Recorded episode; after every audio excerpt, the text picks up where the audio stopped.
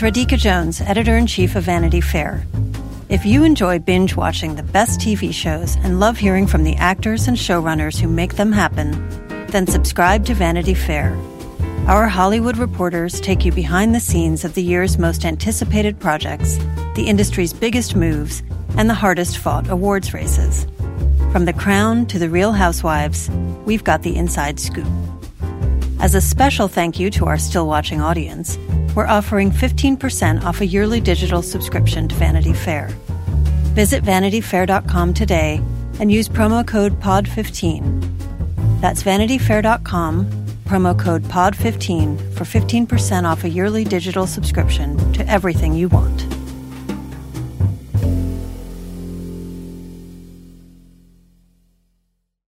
This episode is brought to you by Progressive. Are you driving your car or doing laundry right now? Podcasts go best when they're bundled with another activity. Like Progressive home and auto policies, they're best when they're bundled too. Having these two policies together makes insurance easier and could help you save. Customers who save by switching their home and car insurance to Progressive save nearly $800 on average. Quote a home and car bundle today at progressive.com. Progressive Casualty Insurance Company and Affiliates. National average 12 month savings of $793 by new customers surveyed who saved with Progressive between June 2021 and May 2022. Potential savings will vary. AI is making waves in every field it touches. President Biden is now on TikTok, and the election draws closer each day. With so much going on in the world, it is hard to keep up with it all, let me tell you. Hi, I'm Kai the co host of Make Me Smart. It's a podcast from Marketplace. And every weekday, Kimberly Adams and I break down the latest in business and the economy with short daily episodes to make it easy for you to stay in the know. Listen to Make Me Smart wherever you get your podcasts. Sometimes just watching them eat every night makes me want to gouge my eyes out. Look, obviously imperialism was bad. Lotus eaters. Shouldn't kill people, steal their land, and then make them dance. Hateful is the dark blue sky, vaulted o'er the dark blue sea. Death is the end of life. Ah, why should life all labor be? Welcome to history. Welcome to America. I mean, what are we gonna do? Huh? Really? Nobody cedes their privilege. That's absurd. It goes against human nature. Hello and welcome to a very vacation friendly episode of Still Watching. I'm Vanity Fair senior writer Joanna Robinson. And I'm Vanity Fair chief critic Richard Lawson. And aloha, mahalo. Here we are, two white people here to talk to you about White Lotus. Uh, HBO's, uh, uh, I mean, I guess it's a who done it, but it didn't really feel that way. We'll talk about all of that, but uh, a dive into class and privilege and race, all set uh, on the beautiful shores of Hawaii. Uh, Richard, we are only doing one episode about White Lotus, but we wanted to make sure we talked about it because it's a show you and I both really quite enjoyed. Um, so here we are. Yeah, yeah, no, it, it's really like I think the best thing to be on TV almost this whole year. I don't know. I mean, Ooh, that, you know, okay. I just think I just I'm so on Mike White's wavelength most of the time, and like I watched the screeners of this like months ago, and so have been kind of sitting on it, you know. Um, and because I was they gave us the last episode, which they kind of don't often do. Yeah. Um, and I've just been so excited to watch it kind of take off um, in the week to week viewing, like just on social media and whatnot. It seems to really have struck a chord with people, other people as well, which I'm really happy about. Yeah, it's um if you haven't seen it yet, we're going to be talking about the whole season including the finale. So like please know that that is what is coming here. If you have not seen the finale yet or any of it yet, like we recommend it. We think it's great. It has our stamp of approval. Go watch it. And then you can come back and listen to us talk about it. And we're going to talk about sort of the series in general, Mike White in general, and then we'll get into the finale and the ending and how we feel like it all it all shook out.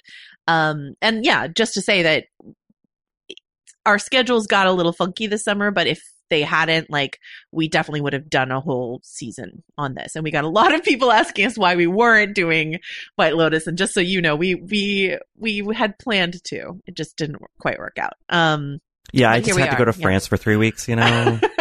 so uh, um, you know, Richard living his White Lotus life uh, over in France. Um, but yeah, and and so that's why I mean we also don't have I think any listener emails uh, because y'all didn't know we were doing this necessarily. Um, but of course, you can always email us in future, still watching pod at gmail.com. We love your emails, obviously. And we've got a couple other special episodes coming up uh, to flesh out the summer. Next week, we'll be Anthony Breznican will be on to talk about the Marvel series What If. And uh, and then uh, Richard and I will be going on another retreat this time down under for Nine Perfect Strangers, which is uh, airing on Hulu. So, uh, you know, we'll we'll be doing, I think, just a one-off episode about that. So send in your emails and questions about what if or about Nine Perfect Strangers, and then on the horizon beyond that, um, there's some questions about what's happening uh, with the podcast in the future. We'll get more into that later, but um, what's probably happening is we're probably diving into American Crime Story colon impeachment. Um, and for those of you who have been with us since the beginning, we started with an American crime story, didn't we, Richard? Yes, yeah, absolutely. You know, we just can't stay away from America's great crimes. From Versace to impeachment. Um, so so that's sort of what's up on the horizon. Uh, and impeachment is probably where this podcast will get back into the week week to week rhythm. But we will we'll be fleshing out the the the last month of summer uh, with these little one off episodes, starting here with White Lotus We've all been there before. You're planning a dinner party or having family over or even just cooking for yourself when all of a sudden it starts to feel overwhelming. Uh, I live in a very small one bedroom apartment with a very small kitchen. I can't figure out what to serve besides water soup at this point.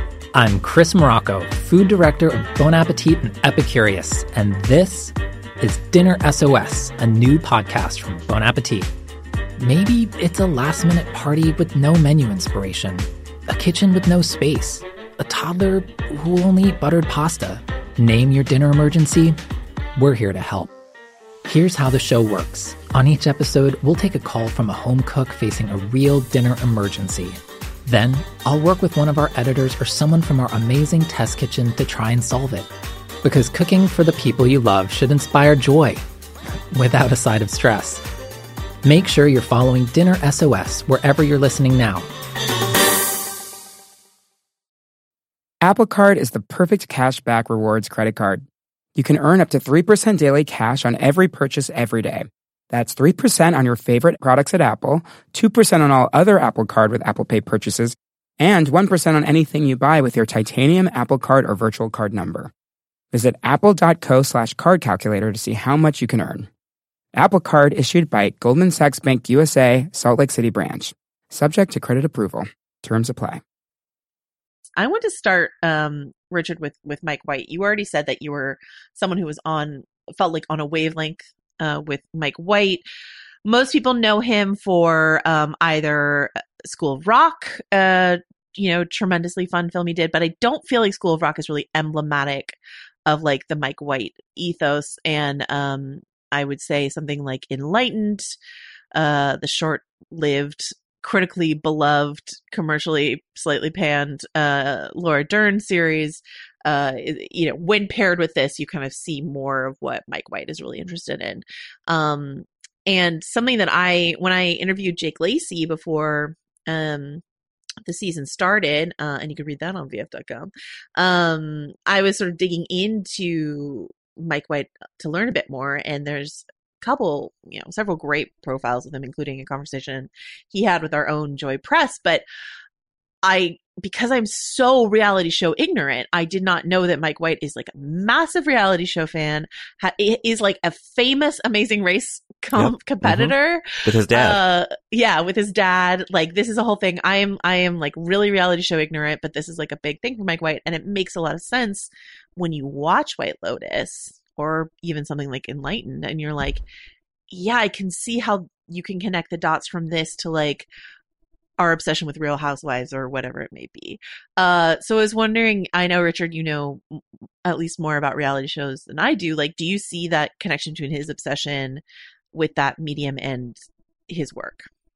Yeah, I think he's definitely really attuned to a certain type of personality that you find on reality shows and all and it turns out makes great scripted content too, you know. Um uh, a sort of self awareness about one's prowess, but no self awareness about what makes someone annoying. You know, like you just see these reality show, uh, you know, they they are characters essentially come on and just sort of bulldoze through things and be successful. You know, if it's a competition show or sort of stand out, if it's like something that's more like housewivesy, um, but sort of blithely ignorant of what kind of effect they're having around uh, on people around them. You know, which is Right. very close to what the White Lotus is about, and certainly Enlightened had characters like that, including the lead, Amy Jellicoe. Um, uh, yeah, I think he's just an observer of people in a really shrewd way, and where I'm sure he finds entertainment and humor in the reality shows and maybe a little pathos, I think he kind of almost flips that equation for something like the, the White Lotus, which is funny and satirical, but I think is also profoundly sad. And uh, it, Yeah. it, it really echoes his last film. He, he's he's done a lot of, or he's done several movies with the director Miguel Arteta, um, where White will write the script and Mike Arteta will will direct it, like The Good Girl uh, with Jennifer Aniston years ago. Mhm. Um, and his most recent film, that collaboration was called Beatrice at Dinner with Salma Hayek, which people, if they, if you liked White Lotus, you should really go and watch that movie if you haven't seen it because it's very similar in tone and theme. Um, and it really feels like they're in a nice kind of dialogue with one another. So this whole sort of class tension and, you know, responses to s- social progress and awareness, you know, that's happened in the past 10 years or so really seems to be like something that's on Mike White's mind in a big way. yeah it's it's really interesting because obviously like especially with white lotus i would say um there is an interesting examination of of like racial tensions right? Because like predominantly the staff here at this resort is more diverse than the guests right? And um and and that is discussed and and and also the optics are just there. But when push comes to shove uh and i think you see this especially with the like kai storyline it feels like class is the ultimate decider of the the like sort of tribalism that we're seeing here. Would you say do you agree with that? What do you think? Yeah, I mean, I think that, you know, I- was talking about this with a friend the other day, like the, the whole situation with Kai and the robbery gone wrong that, you know, brings Nicole and Mark together again and, and sort of reunites the family in this kind of superficial but meaningful way yeah. um, is such a tragedy for Kai and his family, you know, and, and I think it's really deliberate that the show, once we, we see him leave the resort, we, we never see him again. We Never only, we again. hear about him. And I think that, you know, um, Paula, who is kind of existing in this, you know, in one circumstance when she's with, um, you know, Olivia and her family, she is the outsider. She is not, uh, you know, not the actual lesser, but sort of treated as such. And, you know, um, but then you see her dynamic with Kai, and clearly she's the one who's like, no, I'm, I have a whole life to get back to. I'm in college. Like, th- we're probably never going to see each other again, you know? Um, and then she kind of makes this errant bungle. So yeah, I think it's absolutely setting class up as, um, the true sort of hierarchy, at least in the world of Yeah. this show. I mean, especially the Kai stuff is so devastating. And like, it's one of several train wrecks that you see coming. Like, to with slightly lower stakes, it's it's the same train wreck you see coming with like Tanya and Belinda, right? Yeah. Where like Belinda is initially Belinda, who's like the head of the spa, and Tanya Jennifer Coolidge's character. Uh, whereas Belinda is like initially wisely like resistant to this woman and then sort of gets drawn in and allows herself to believe and we're all watching it being like no do not hitch your wagon to this really erratic star here. And uh you know and then when they when the shoe drops like we're not surprised but still just gutting you know that it happens. And I think that what makes his Mike White's writing so captivating is that he genuinely, and maybe this is coming from, you know, watching a lot of reality TV, he does have genuine empathy for the monsters because they are people. And I think that from one perspective, Tanya's story is so sad and she's clearly a really broken woman. But like when she's just kind of toying with Belinda, how much is Belinda supposed to care about that? How much is she supposed to care about Rachel's plight about with her husband? Mhm. You know, which you know, I think we see that turn obviously when Belinda's just like, I don't have any, I don't, I'm I'm out, you know, like Yeah. I'm done. Um, but but obviously we, we still care about Rachel and what she's going through and what Tanya's going through. So I think that's what makes the show so well rounded and interesting and challenging is that like people behave badly, but I kind of don't think anyone in, in it is a bad person. And I think Mike White is really careful to to shape the the show that way, you know. Yeah, I mean, I would be tempted to call um Jake Lacy's character Shane. Shane Yeah. a bad person. Um, but it was interesting in talking to Jake Lacy about Shane. He was like, you know, because uh, one of the, you know, this is obviously this is not the first time that Jake Lacy has done this, but it is sort of like the biggest example of him departing from this stable, nice boyfriend role that he has done in a lot of film and television, right? Like obvious child, high fidelity, like all this sort of stuff. Like you see Jake Lacy and you're like, ah, there's the guy you want your gal with or your dude with. And Mhm. um uh he's you know, he's he's lighting that on fire for this. Um but what was interesting to talk to him is he was like, he thinks he is that guy. like he's like, Shane thinks he is a Jake Lacy character. and he thinks he is offering something nice for his wife. And like you know, he see he's like, is it a crime to want to have sex with your wife? And he was like, you know, and then Jake Lacy, the human, steps in and he's like, it is when it's just about what you want and not what not paying attention to what your partner wants and all sort of stuff. Like he he acknowledges it, but like his you know, this is true of anyone who plays even the worst villain. Like you have to have access, a humane access to their motivations. But I just think it's so interesting that he's just sort of like, yeah, Shane thinks he's a good guy, and I was like uh, trying to watch it through that lens. It's so it's so tough because he's so frustrating, you know. and that's what makes that performance so good is that he's basically accessing the darker you know what might lie beneath those other affable characters you know Yeah. um and because there are moments when um Shane is like friendly and thoughtful to an extent and like you know and I think at the end when they have their airport reunion I mean he is genuinely like happy and relieved and like you know I, I think there is love there but there's all of this swaggering entitlement and again that bulldozing through the world and not really c- caring or thinking about it all like the consequences it has. And then there but i think that that is humanized when we meet his mom and you're like well no wonder he turned out like Right. this. Like how could he not? This doting oblivious you know snob essentially um who has such a limited worldview in terms of like what people should do with their time. I um I think that um that that empathy you discuss is so interesting because like so having watched the whole thing, the way that I've started to describe the show to other people is like this is the Tom and Daisy Buchanan show. Like this is the show meaning the characters from the Great Gatsby who's identifying you know characteristic other than their, you know, wealthy privilege is carelessness. Um and there's this, you know, not to be like basic English major about it, right? But there's fa- you know famous quotes from Gatsby about like how they smashed up lives and just went on with theirs, and like so that's that's how I think of these White Lotus.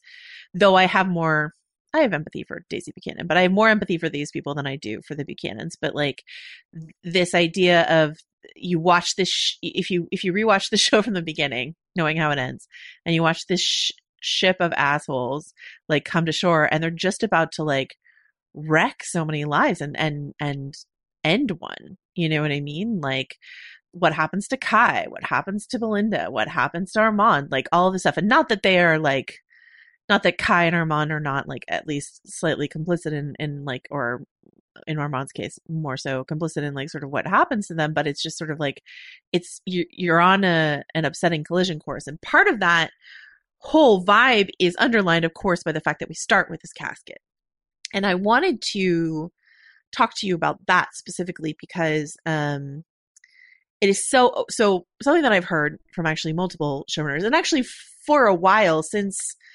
um, Riverdale was first announced and I was at the Television Critics Association press conference for that.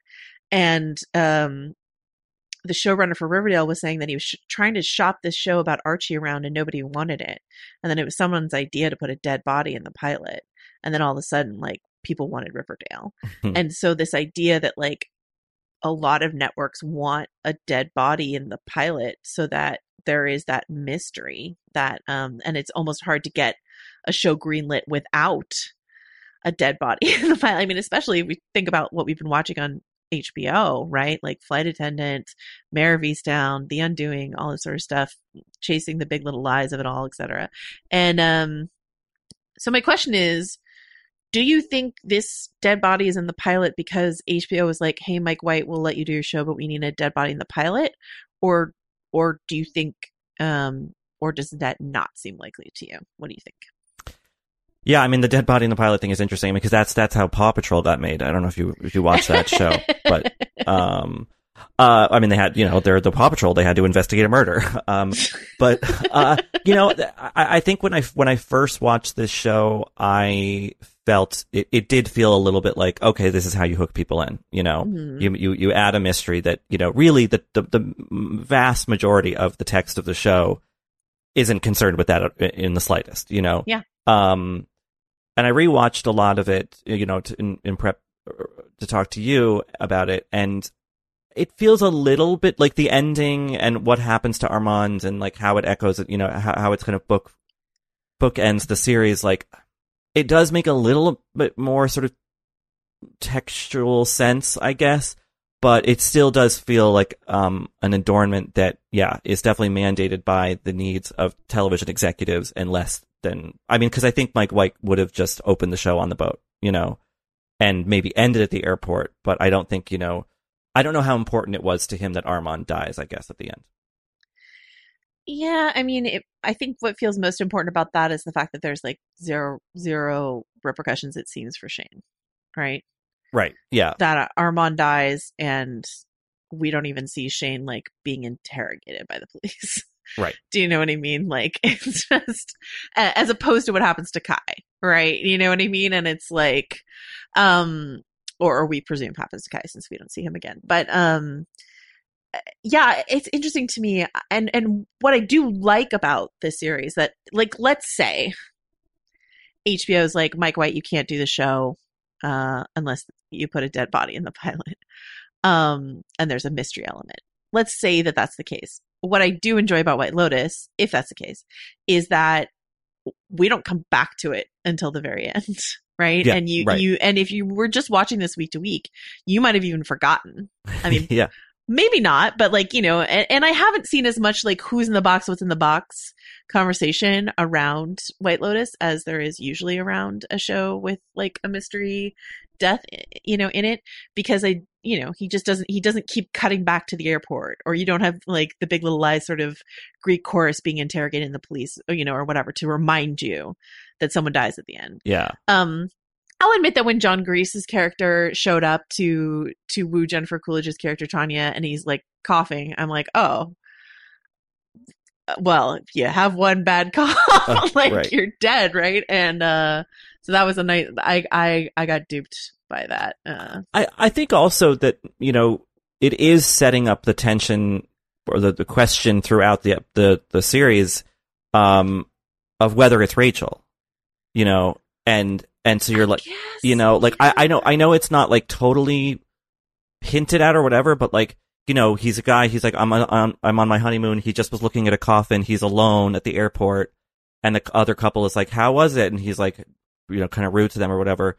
And it's like, oh, it did, did, did Rachel, did the wife, whoever this wife is that we have yet to meet, did she die? And I think I that, kind of yeah. Sorry, go ahead. and I think that if that, if that tension is supposed to be in there, the ultimate point is like, no, no, of course she's fine. It's just some hotel employee. Right. It's just some, some guy who like was like a local, like, you know, I, I think that like, oh, we're, we're, we're wondering and, you know, what's going to happen to Rachel, whatever. And it's like, no, no, no, nothing. Like, Yeah. you know, as is so often the case. And like literally nothing like Yeah. and not i mean the, the rachel rachel going back to shane i think is probably part of what put tom and daisy in my head but like Yeah. Uh, I, I floated this idea of, of this being like the tom and daisy buchanan show to someone and he was like who's the nick and i was like maybe there isn't a nick carraway maybe there isn't is there a character in this show like if, if you if you have these people behaving badly usually in a show like this there is some sort of like wry observer of the bad behavior who is like your audience proxy right? And you would you would you would think that it would be like usually i feel like it would be like sydney sweeney's character right? Like Yeah. the the daughter or something like that. But like even even the young women who are like woke are so performatively woke you know what i mean? And when push comes to shove that's not going to be the priority. And so you don't really have that person who's like observing all of this mess. I mean, there's like uh, Belinda kind of, or eventually like the Quinn arc. The fact Yeah. that Quinn like stays is really interesting. But ultimately, like we are sort of at sea with these people, uh, all making choices that we're a little uh worried or very worried about, you know? Yeah, I mean, I think with Quinn, you know, I think he could have been the Wry Observer. Armand could have been the the Wry Observer, but I think that in Quinn's case, what I like about that arc so much is that you know he's the kind of zonked out on his phone, sleeping in the closet, you know, like just kind of like the weird black sheep of the family, um, and then kind of spins off on his own thing and becomes the only one who enjoys the trip. You know, Yeah. who who's like, oh, this is a beautiful place, and Yeah. the and these people are are so kind to me, and what what an adventure to go out on this boat and you know row to another island. Like you know I, I I like that it's the kind of tuned out you know kind of parody of a Gen Z or whatever kid who just sort of almost by accident stumbles into an experience into a kind of epiphany. Um and so I think he is the observer of the of the show but he's pointed in the opposite direction you know I, I love that, and I I also love that that um these numbing agents that the Gen Z characters have, whether it's the girls their drugs or him with his electronics and and pornography, etc. Uh, that that's stripped away from them, right? So then they have to just like deal with the world without that layer that they have uh, grown to be dependent on, and uh, and and how each of them sort of interacts with that. That like ultimately, uh, Olivia leans back towards her family, right? Mhm. And Quinn sort of breaks free. I hope he stays in yeah, I Hawaii. mean, it, it's interesting. He does break free. I mean, I, I think if you if you look at this show and and maybe it's I think it doesn't fit one to one, obviously, but like as a sort of metaphor for colonialism, right? Like Mhm. these people come, they ruin everything, and then they leave. You know, um, but some remnant stays in the form of Quinn. And I think it's good that he has like made these rowing friends and like, you know, it seems to be kind of found something kind of in the physical world, you know, versus the digital one to be passionate about and to be excited about. But like there's still something invasive about his presence there. And, and sort of not understanding of, you know, this isn't like a lark. This is a cultural thing. This is a tradition. This is part of, you know, this place's heritage um, and and to just kind of drop in because it's something cool and different and fun. Like I I do wonder like how long does that fascination last and what happens when it you know goes away. It's true. I like, you know, just because it ends with him like paddling into the sunset doesn't mean that like Quinn's uh, you know, Mossbacher uh nature won't Right. rise to the surface. Who knows? Um, I want to talk to you about Steve Zahn's character. Um, you know, this is a great role um, as Mark, right? This is a great role for Steve Zahn, uh, an actor whom I love. Um, and well, it's not entirely different from what we've seen from him before. I think it is just like a really sharp use of what he has done really well in the past and to give it just like a a lot more weight. What did you think of of Mark's whole arc here? Yeah, I mean it's a really thanks to White and to Zahn like a really subtle but but but clear, you know, portrait of a sort of like modern uh, white cis man in you know American in crisis, you know, uh, with his you know his gender performance and and all of those expectations, and you know I, I think that Zahn, you know, who in the past was the kind of good times, the stoner, the party boy, whatever, with some variants, you know, um, you know, it's interesting to see him play a full grown up who uh is kind of d- not sure how he got there, you know, how he turned, how this became his life, you know. Um, and I think that that's a, a great sort of evolution for an actor like Zahn, who has always been, I guess he's always like seemed his age, if that makes any sense. And it's like, well, now he's this age, and, and it really works for him to, to play this, this someone at this kind of crux point in their life. Yeah, it's interesting. I was trying to think about like he he did great work on Treme, and I was trying to think about like what's different from between that role and this role, and I think that um I think it is like that boyishness, that sort of like immaturity has always been a part of the Zahn ethos and and and I love it. I love everything that he's ever done. He's always like a bright spot, right? But to put that in this like uh I don't want to say emasculated because I don't believe uh, believe in that word, but like, you know, this this sort of beta to his wife. He uh, believes he's emasculated. Yeah, Yeah. ineffectual with his children, sort of. Uh, family man is is really interesting, really interesting part for him. And similarly, like Jennifer Coolidge uh, as Tanya, like I was I was reading this great interview. Well, she Jennifer Coolidge gave a series of great interviews, including one for VF, but um, you know, where she was talking about how she was like resistant to do this, afraid to do this because um you know, because she had been like so depressed during pandemic, which is extremely relatable content. And Mike White's like, come, let's go make a TV show. And she's like, oh, what? I don't want to. Um, and, but it is such, like, it's a perfect, what a perfect present this is for a woman who has been wonderful. Again, like Steve Zahn has been wonderful in everything she's done, but has been like sort of a caricature, whereas this is like a character for this wonderful comedic actress. Yeah, yeah, uh, she's really brilliant on it. I mean, everyone's great, um, but I think that you know, it's such a thrill to watch an actor who has not been served such a, a, a, a such a meal before to really tuck into it. You know, Yeah. and and to have it work. So, I mean, the the scene on the boat alone is like should be taught at Juilliard. Like, it's just such a beautiful, like weird, and you know, but just so telling and well rounded piece of acting. It's just so exciting to watch. Are you watching the new Gossip Girl, or have you watched like all of it? I watched the first four to review it, and uh, once I filed a very negative review, I have didn't didn't go back.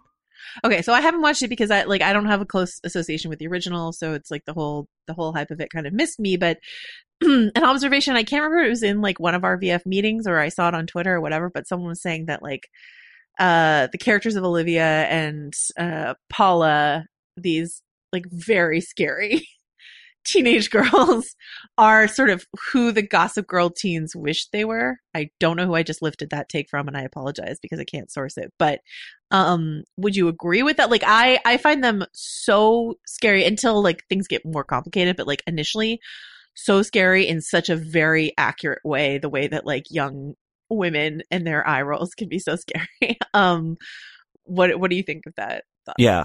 It's possible that I brought up that tweet on Little Gold Men. Is- is that Oh, okay.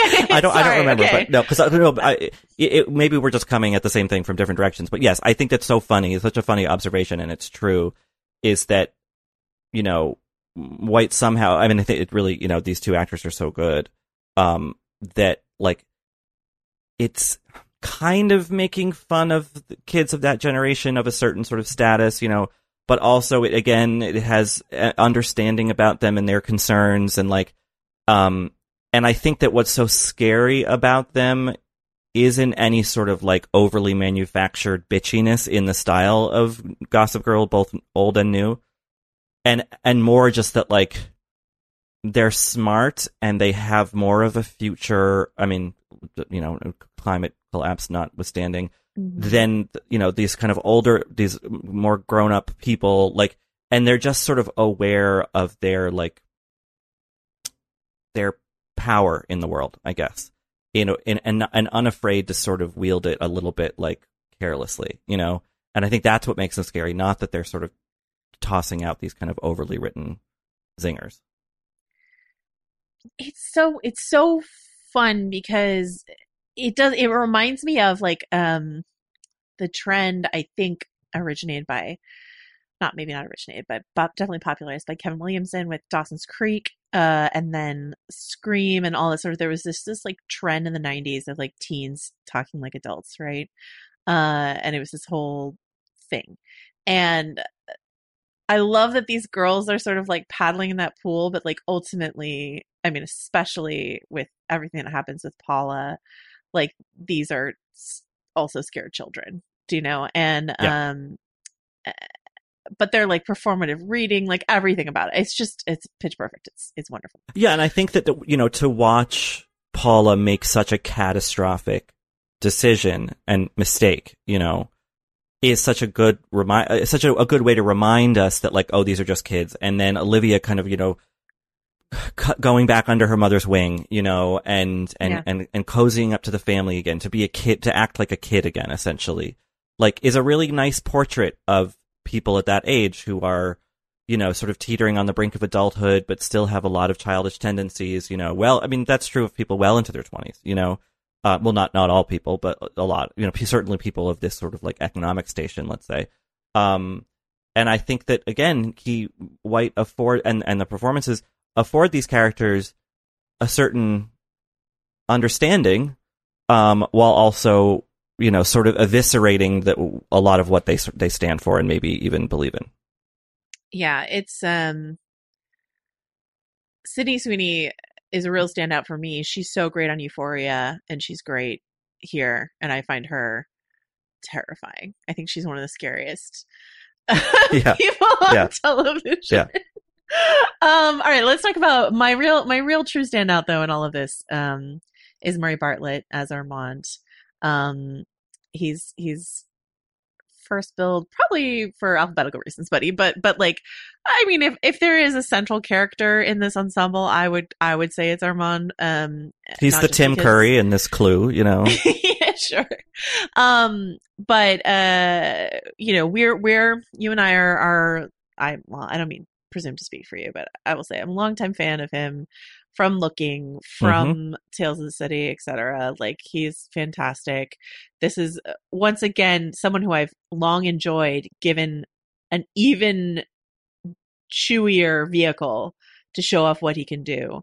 And I just think he's fantastic. I love that you brought up Tim Curry because uh, there there are moments when he's bustling through the hotel when you can like almost hear the clue music and Yeah. stuff like that. But like his his unctuousness and his hatred for the guests and like all of it is just and and and you're tipped off from the start that that he is not just like a poor abused employee that we're going to be like rooting for by the way that he treats Jolene Purdy's character Lani, who's only in the like opening um, episode, but his Mhm. carelessness around her is a good indicator for us that like things are going to be a little sideways with this character. I didn't quite anticipate how sideways it was all going to go, but like um, there you go. But I, I just I just loved every choice he made in this. Um, what what are your Armand feelings? Yeah, I mean, it's funny when I first heard about the show, and I think that like HBO put out like a really brief little te- or maybe it was like a clip that was part of their like coming in 2021 sizzle reel or whatever.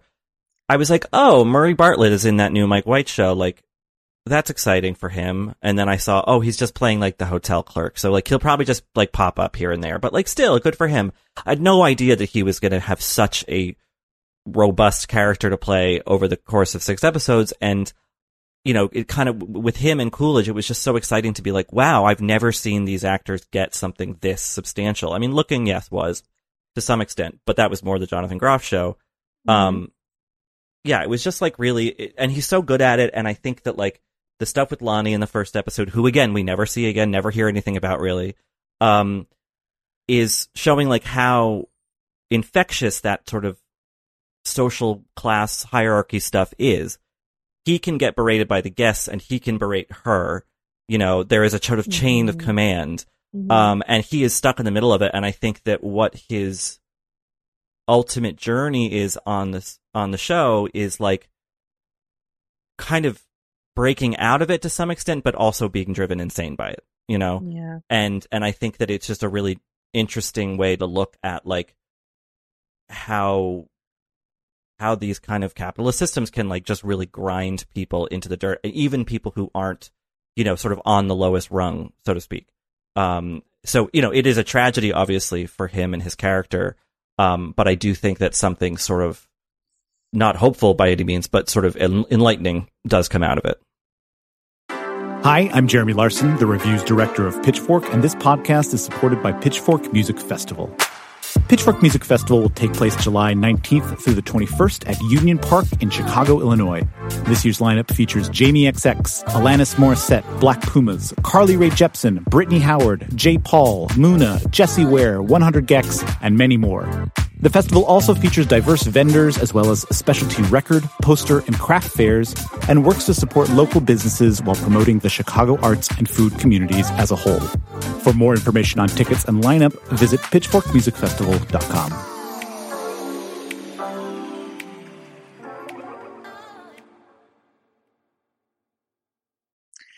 As soon as um Shane grabbed the pineapple knife, I was like, "Oh no, is it Armand?" Like, Yeah. uh, and I was devastated because, like, I, I, despite all the bad choices he made, um, and all the sort of vindictive, manipulative things he did, like, I was so rooting for that character, um, and and did not have him even near the top of my like death pool list. Yeah.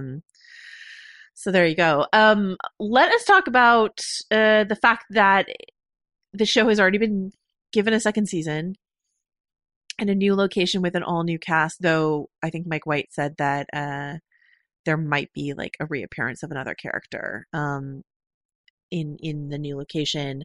Um, it's funny. I was talking to someone who hadn't seen the finale, and they were like, "Well, Armand can't die because." Um, like I know that they said no cast members are coming for the second season, but like they gotta they gotta transfer him to another hotel and it's gotta be him. And I was like, oh no, Nope. nope. He's definitely not in season two. That's the one person I know. Um but we you know we did a little fun like thought experiment uh, with the VF staff about like w- what we would want a season two to look like. Where would it be?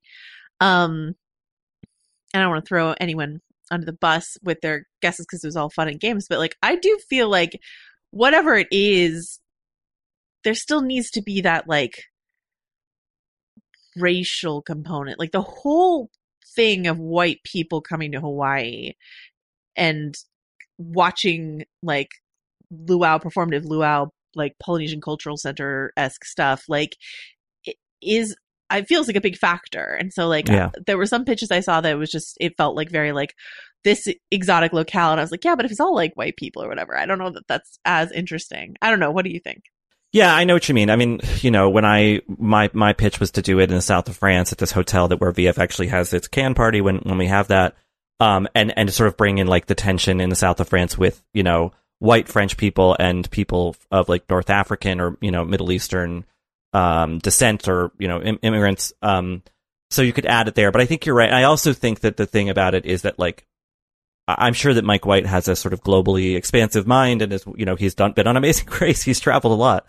Um, but like, this is America. This is an American story, this first season in, in a really big way, I think. And I think to, to, you know, I, so I think it would be more likely like, I don't know, not Aspen, but like some other ritzy Miami, maybe, you know, I don't know. But I, I, I'm intrigued and I think that I'm, I'm really glad that, you know, there is a definitive like no no no it's a totally different story totally different people we're not trying to like do a big little lies and just like tack on a second season because you love Yeah. these characters Yeah, exactly. And like, um, it, it reminds me a bit more of like Knives Out, where it's like, Yeah. it's a it's a franchise he could start for himself. Where like, cause he, because this has been so fun, and like we we keep saying, he has cooked up so many meals for great performers that I can just see so many people clamoring to want to be in White Lotus season two. oh you know. fully and i think it's you know also you think about like you know people i've seen a lot of people be like i had no idea alexandra daddario could do this because she's great on the show as well Yeah. as rachel and it's like and you know the response has been well yeah but she hasn't been given material like this so like all of these other actors who probably are like I- I think I'm good, but I haven't gotten an opportunity to show that are probably like banging his door down and being like, please write something for me. Yeah, exactly. Um the th- I want to talk a bit about we talked about like I don't know how how central like this idea of like white people going to Hawaii uh which I I am a white person who lived in Hawaii for 6 months so I'm not like I'm not like uh, sitting too high on any horse but like um I lived on the North Shore. I know uh, you know a lot about sort of local resentment towards resorts encroaching and stuff like that and um I think that idea of like almost this idea of like paradise or whatever you want to call it, but this idea of like inhibitions stripping away was really under underlined, underscored to put a finer point on it, by the score of this show.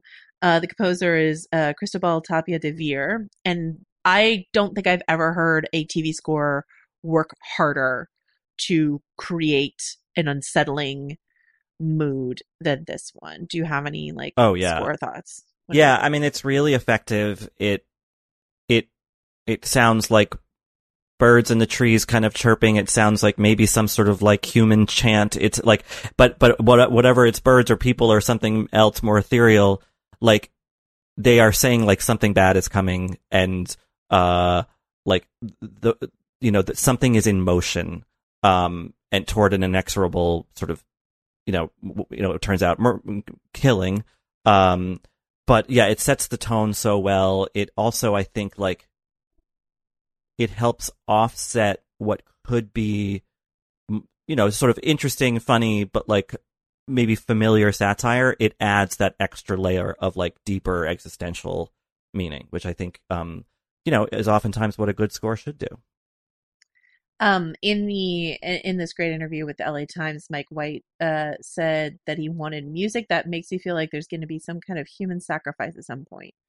The goal was a feeling of tropical anxiety. it's like, yep, nailed it. There's one over, um, like maybe it happened over every episode's credits, but I think it's a penultimate episode. Uh, I let the credits play for whatever reason, and uh, like the score turned into like panting and moaning, like sexual panting and moaning, and I was like, I was like, is there a end of credit scene coming? I was like, nope, it is just that's just the score. That's just what's happening in the background of the credits of this episode. And it's uh yeah, it's wild. It's Yeah. a truly wild vibe.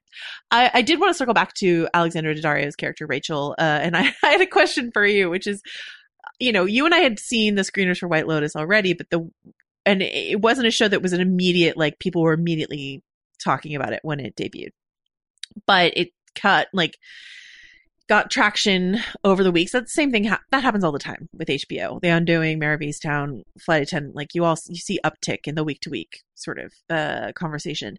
Um, but I was wondering if you think putting a journalist in your show is a good way to get journalists talking about your show on Twitter. What do you think? Sure. I mean, yeah, it doesn't hurt. Um, and that scene between Rachel and Nicole is just so, Ugh. just blistering. I mean, it's just so horrifying.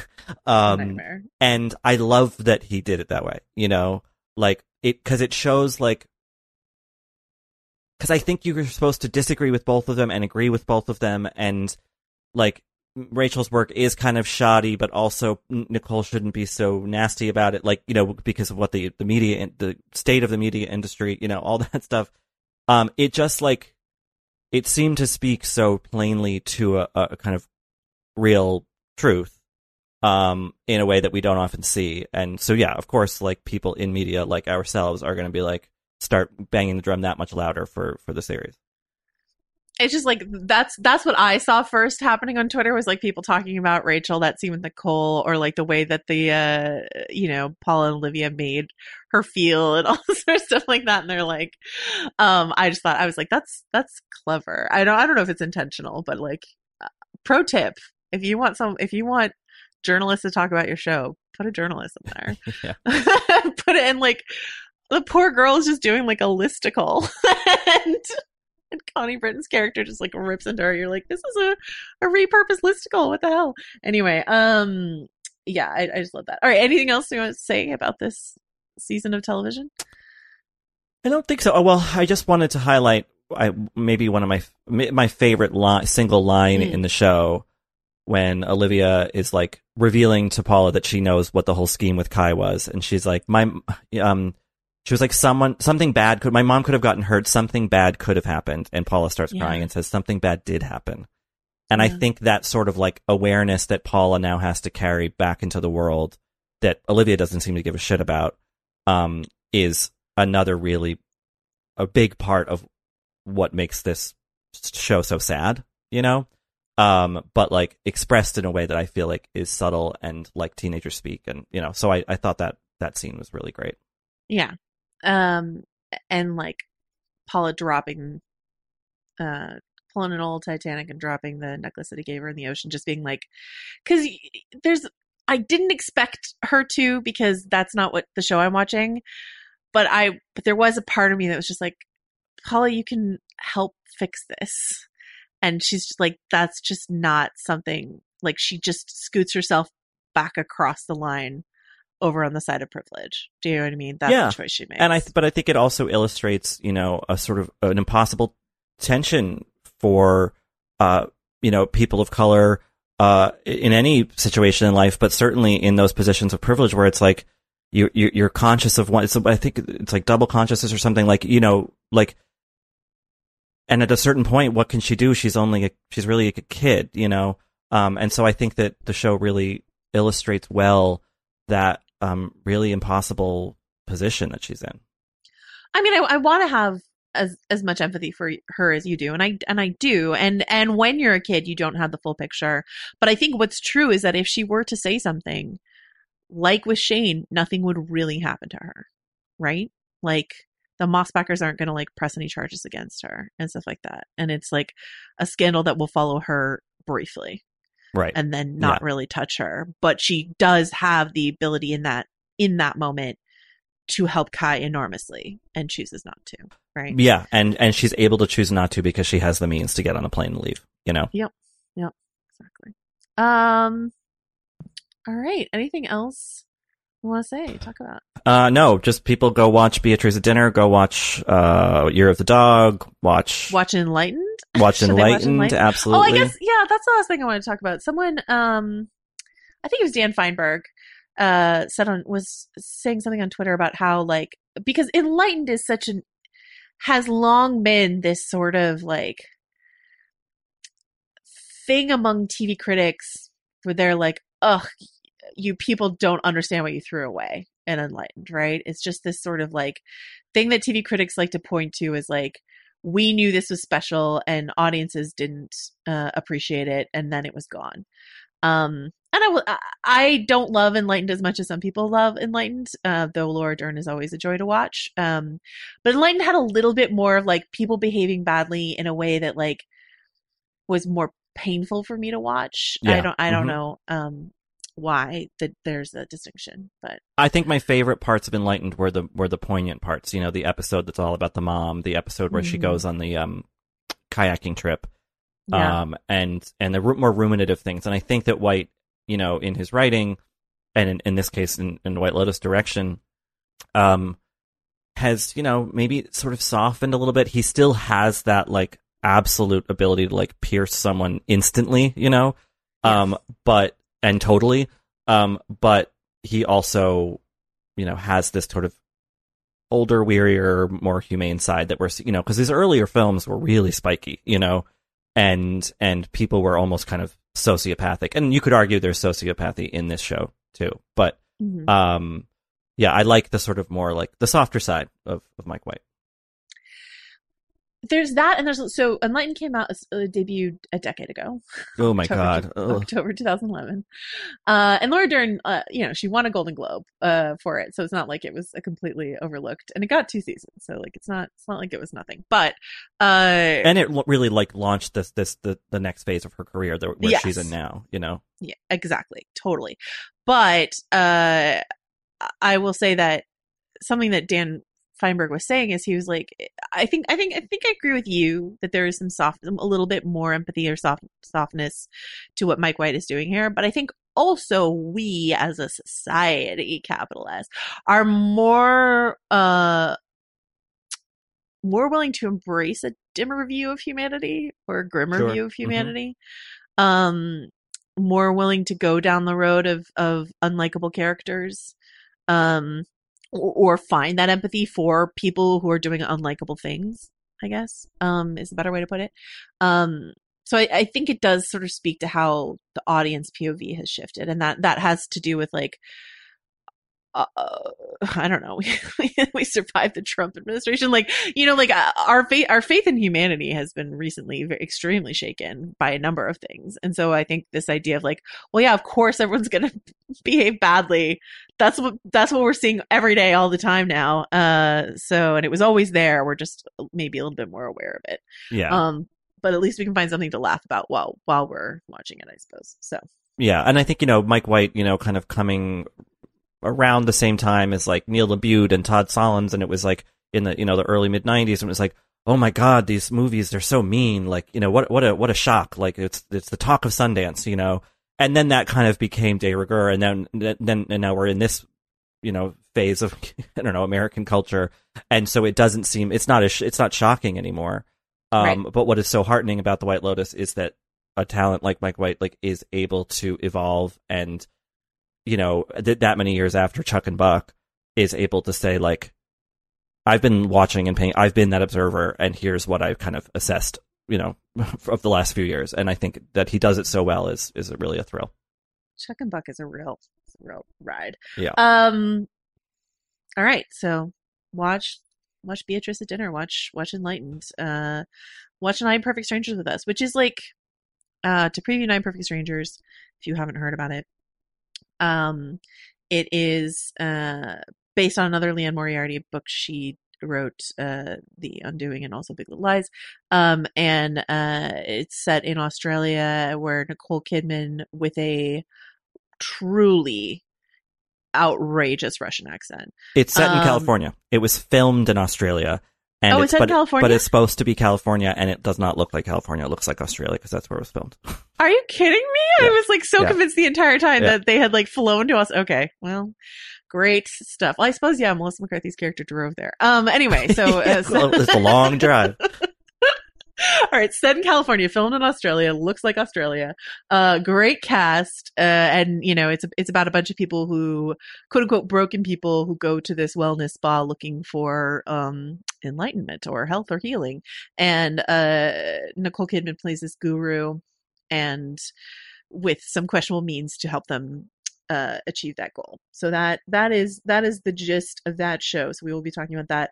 Um, like I said, it's based on a book, so you can read all about it if you want if you want to know what's going to happen. You can read all about it. There are some uh, added twists and turns in this adaptation, and uh, I I think it's I think it's interesting, but it is it is uh, unfortunate. I think for that show that it is debuting sort of in the shadow of White Lotus. I will say because they're very they're they're fairly close in certain aspects and wildly different in other aspects. So there you go. Uh, so we will be back to talk about that in about two weeks. Uh, Richard, until then, where can folks find you? Uh, I'm trying to scout the new hotel for season two. I mean, no one's asked me to do it, but I just figured why not. Uh, so on my travels, I'll be tweeting from Ryla's and filing to VF.com. Uh, where will you be until you and Anthony talk about what if? Yeah, we'll be back next week uh, with Anthony to talk about what if. Uh, you can find me on VF.com. You can follow me on Twitter at Joe Wrote This. Uh, Anthony has a great uh, piece going up with the uh, creators of What If, uh, so you can get prepared reading about that. And uh, yeah, we'll see you back here in the feed. Uh, do not go to on any Hawaiian vacations. That's that's my recommendation. I Stay guess, home. yeah. Delta Delta surging. Stay home. All right. Bye.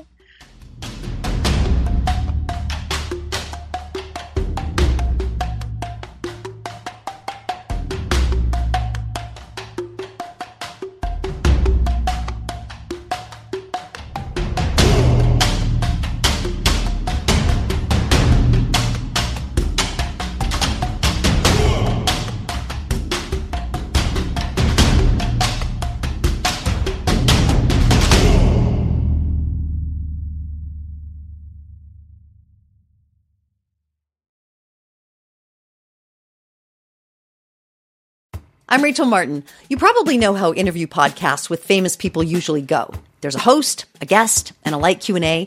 But on Wildcard, we have ripped up the typical script. It's a new podcast from NPR where I invite actors, artists, and comedians to play a game using a special deck of cards to talk about some of life's biggest questions. Listen to Wildcard wherever you get your podcasts, only from NPR.